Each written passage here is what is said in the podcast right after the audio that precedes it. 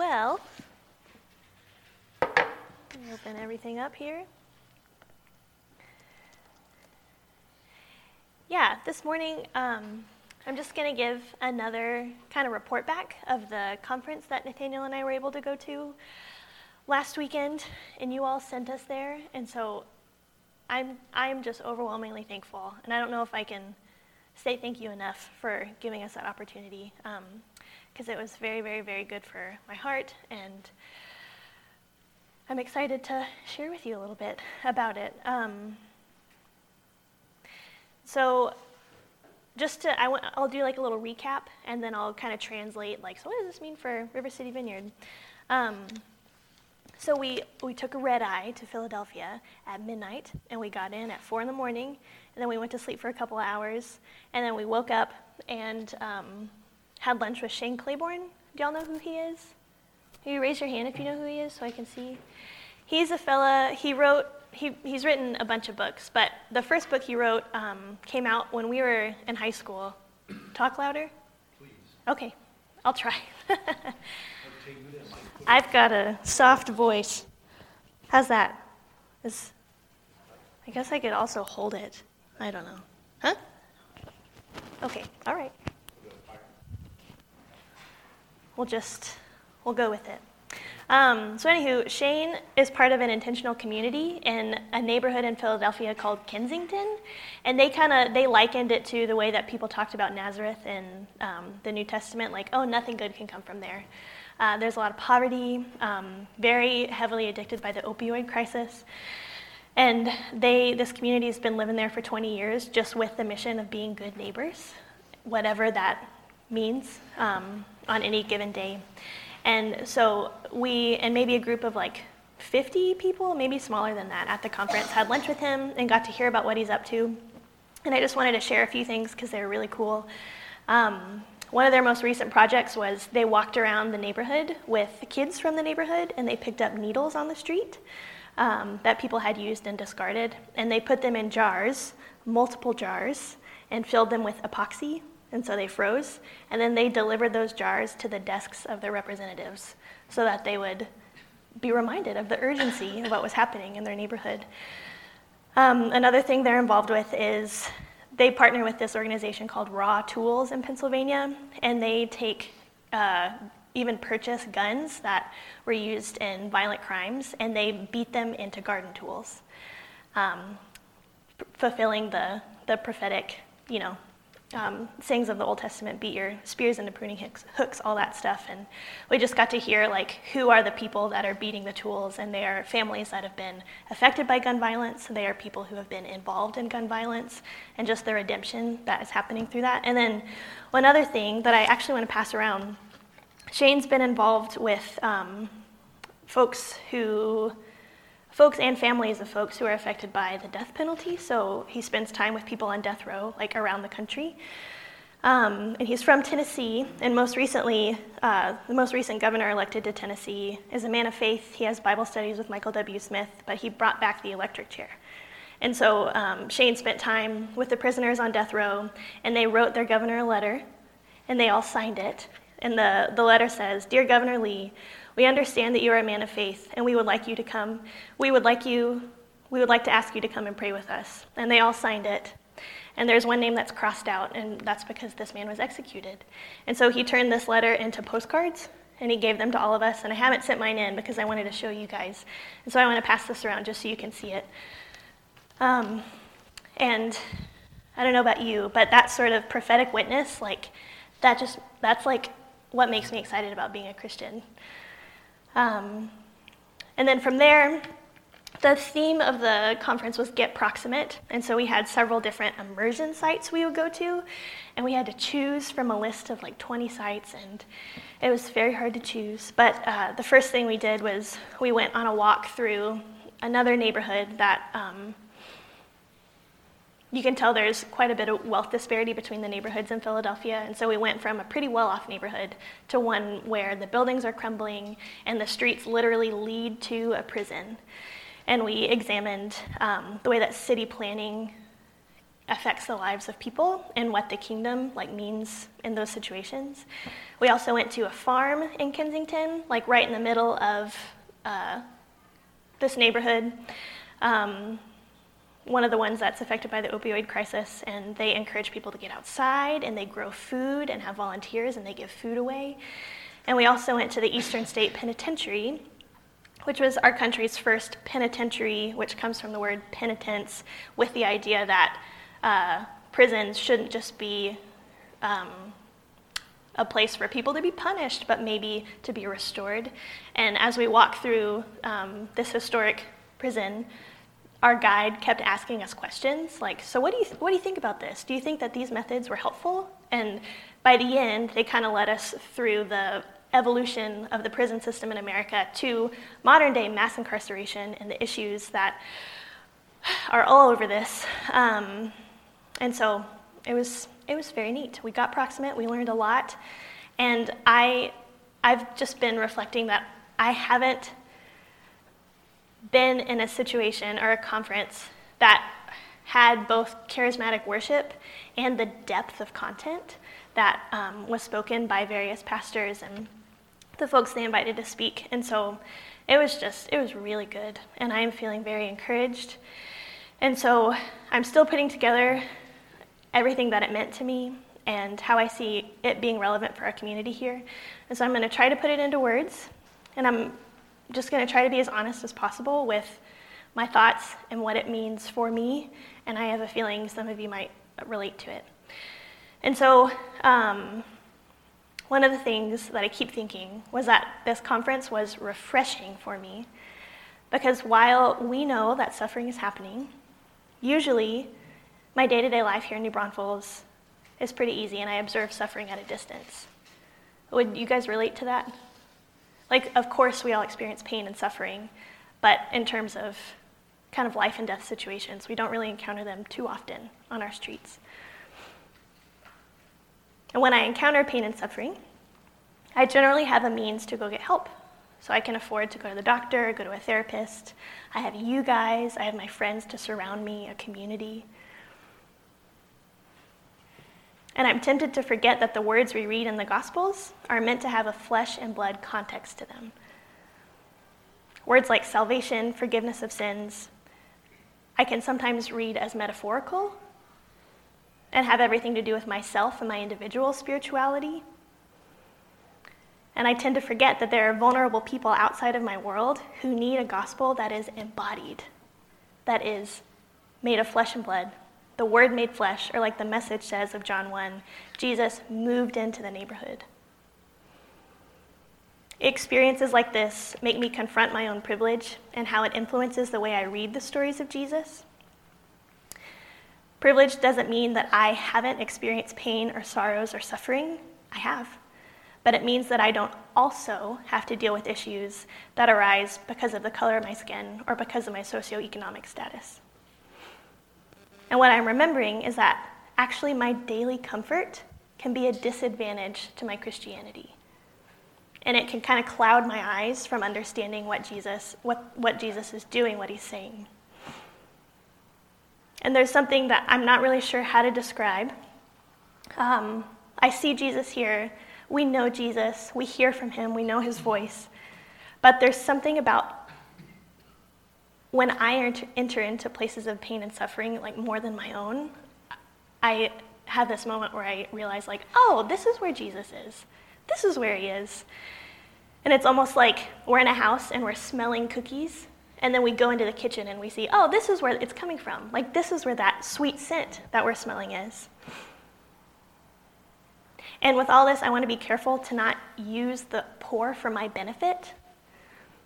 Like, I go and spend time with people who are suffering to feel better about myself.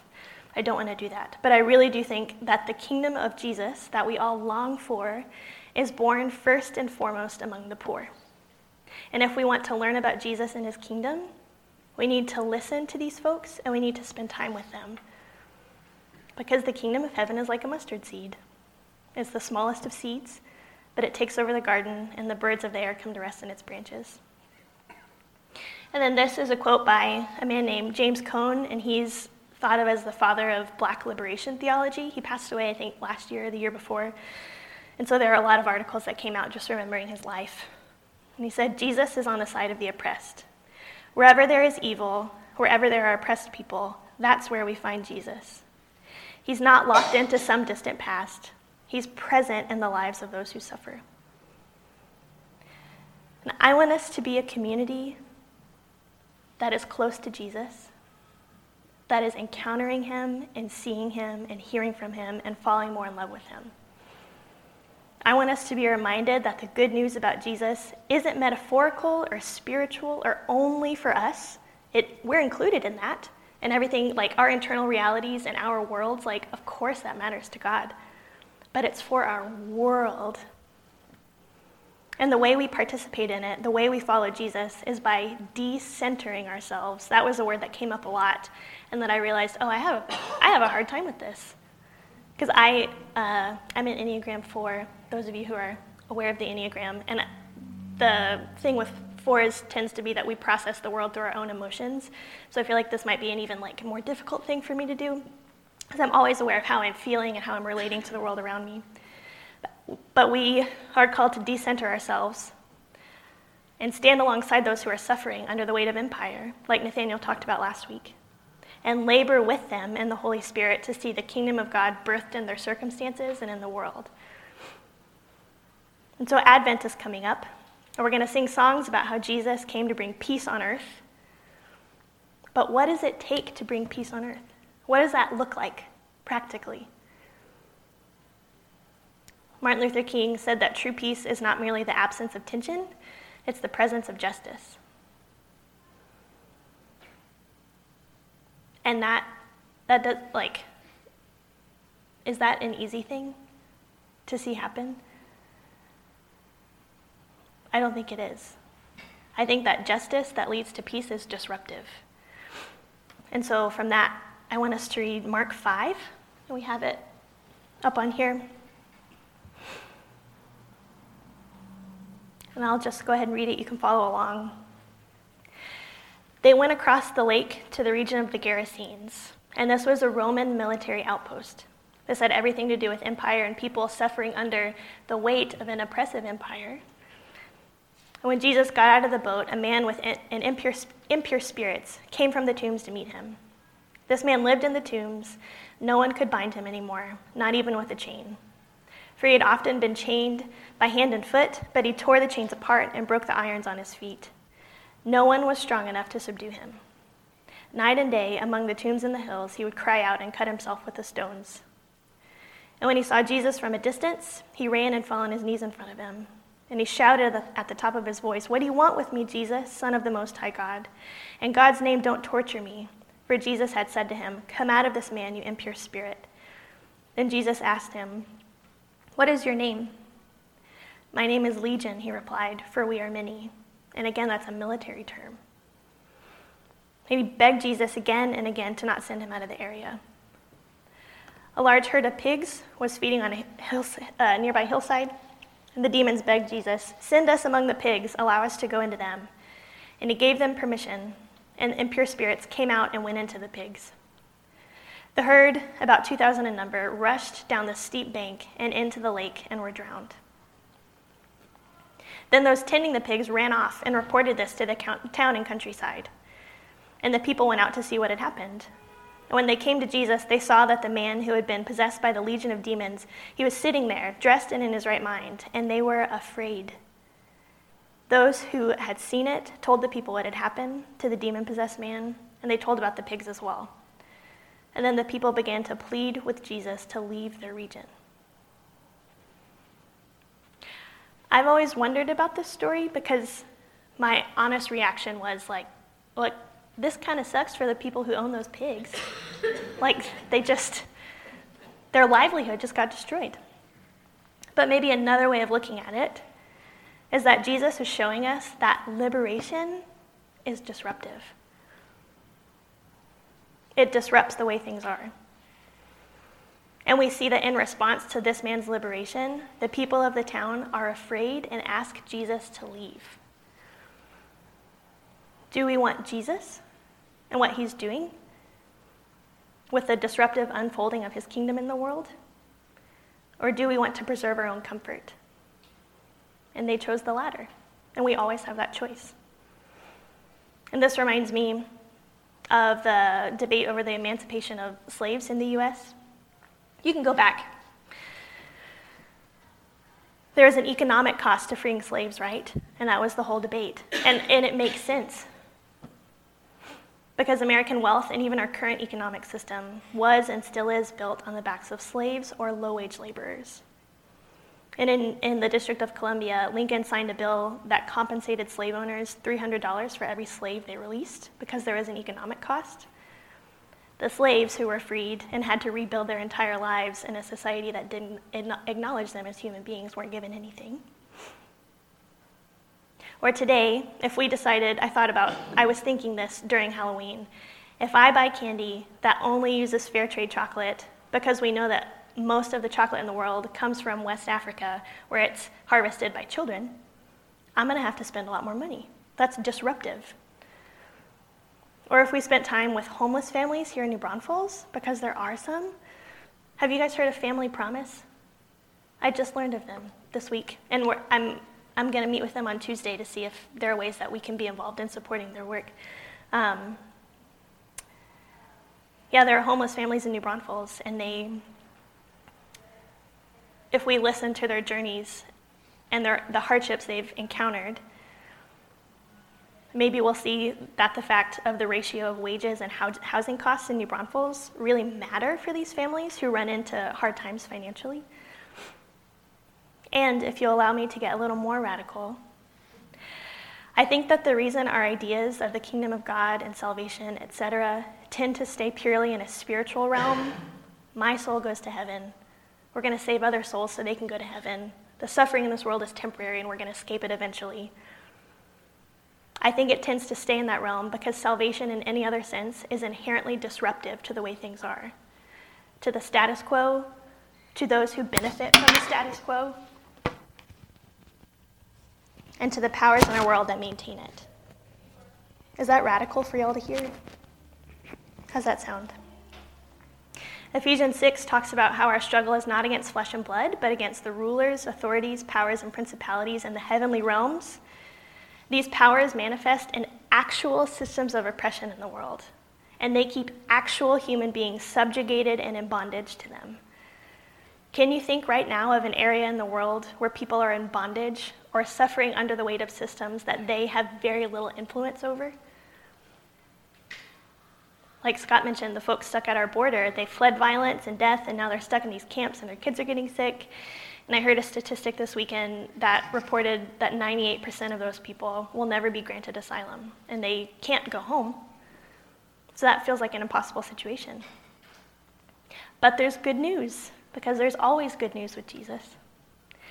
Colossians 3 talks about how Jesus triumphed over the powers, the powers, on the cross and made a public spectacle of them.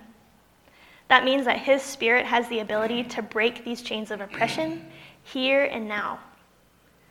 I don't know what that's going to look like, but I do know, and I am increasingly convinced, that following Jesus is a way. It's a way we live. And part of being a follower of Jesus is resisting powers of oppression, resisting the iron will of empire with the Holy Spirit. And like Jesus said in Luke 4, bringing good news to the poor to the actual poor. What is good news to a poor person? Is it, guess what? Jesus forgives you for every bad thing you've ever done. You can go to heaven when you die.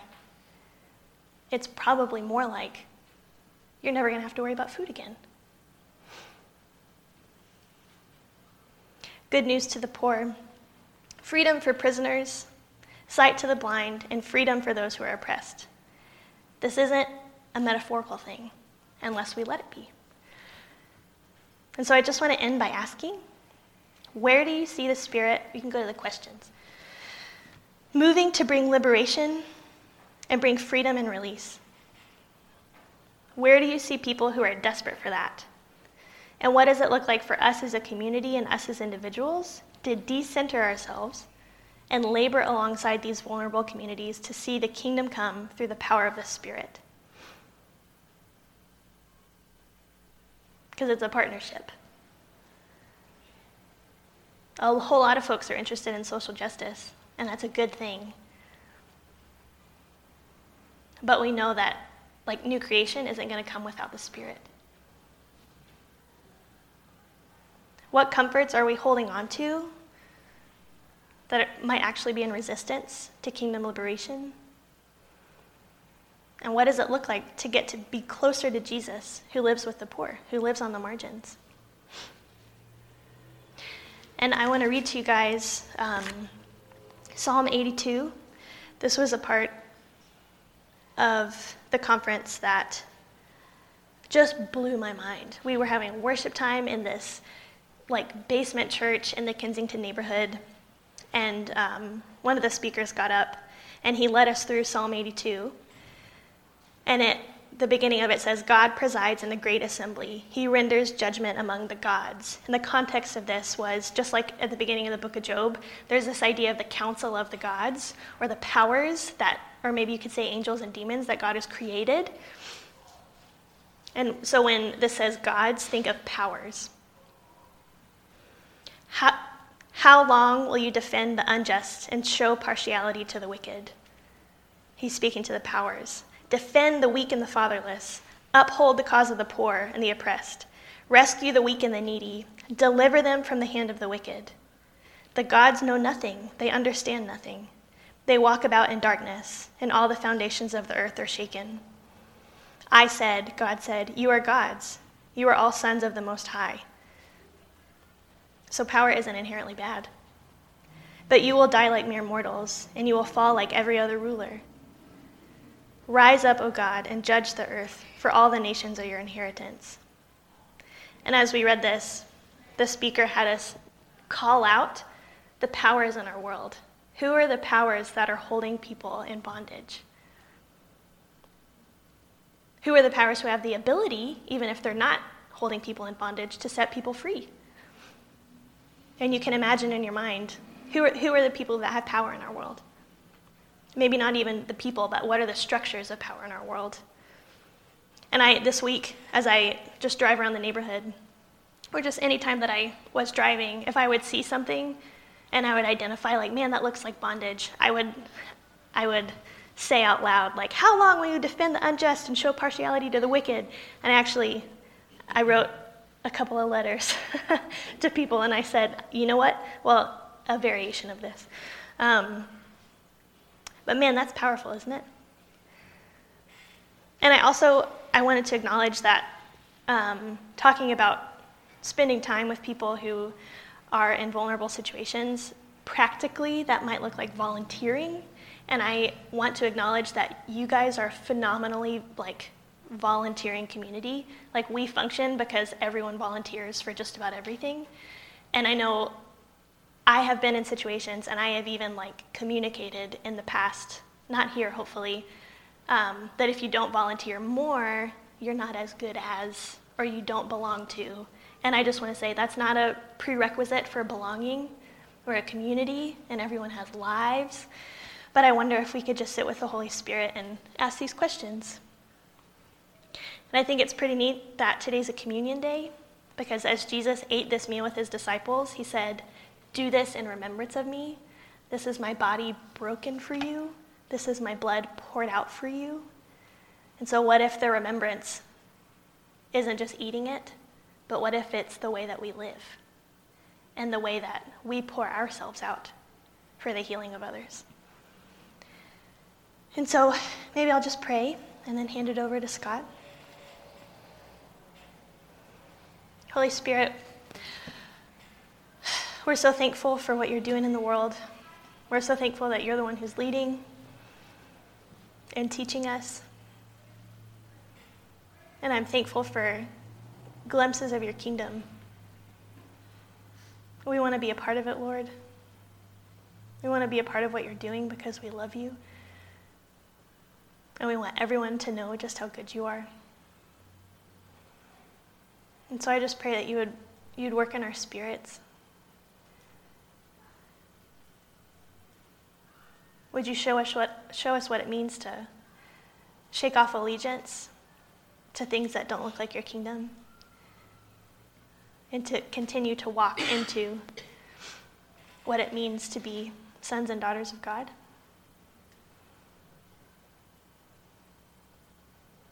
And we just, we trust you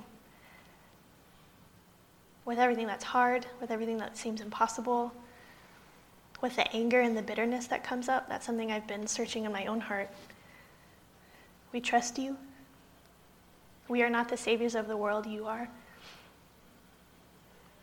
And we're thankful that we can we can be witnesses to the salvation you bring and the liberation you bring. Amen.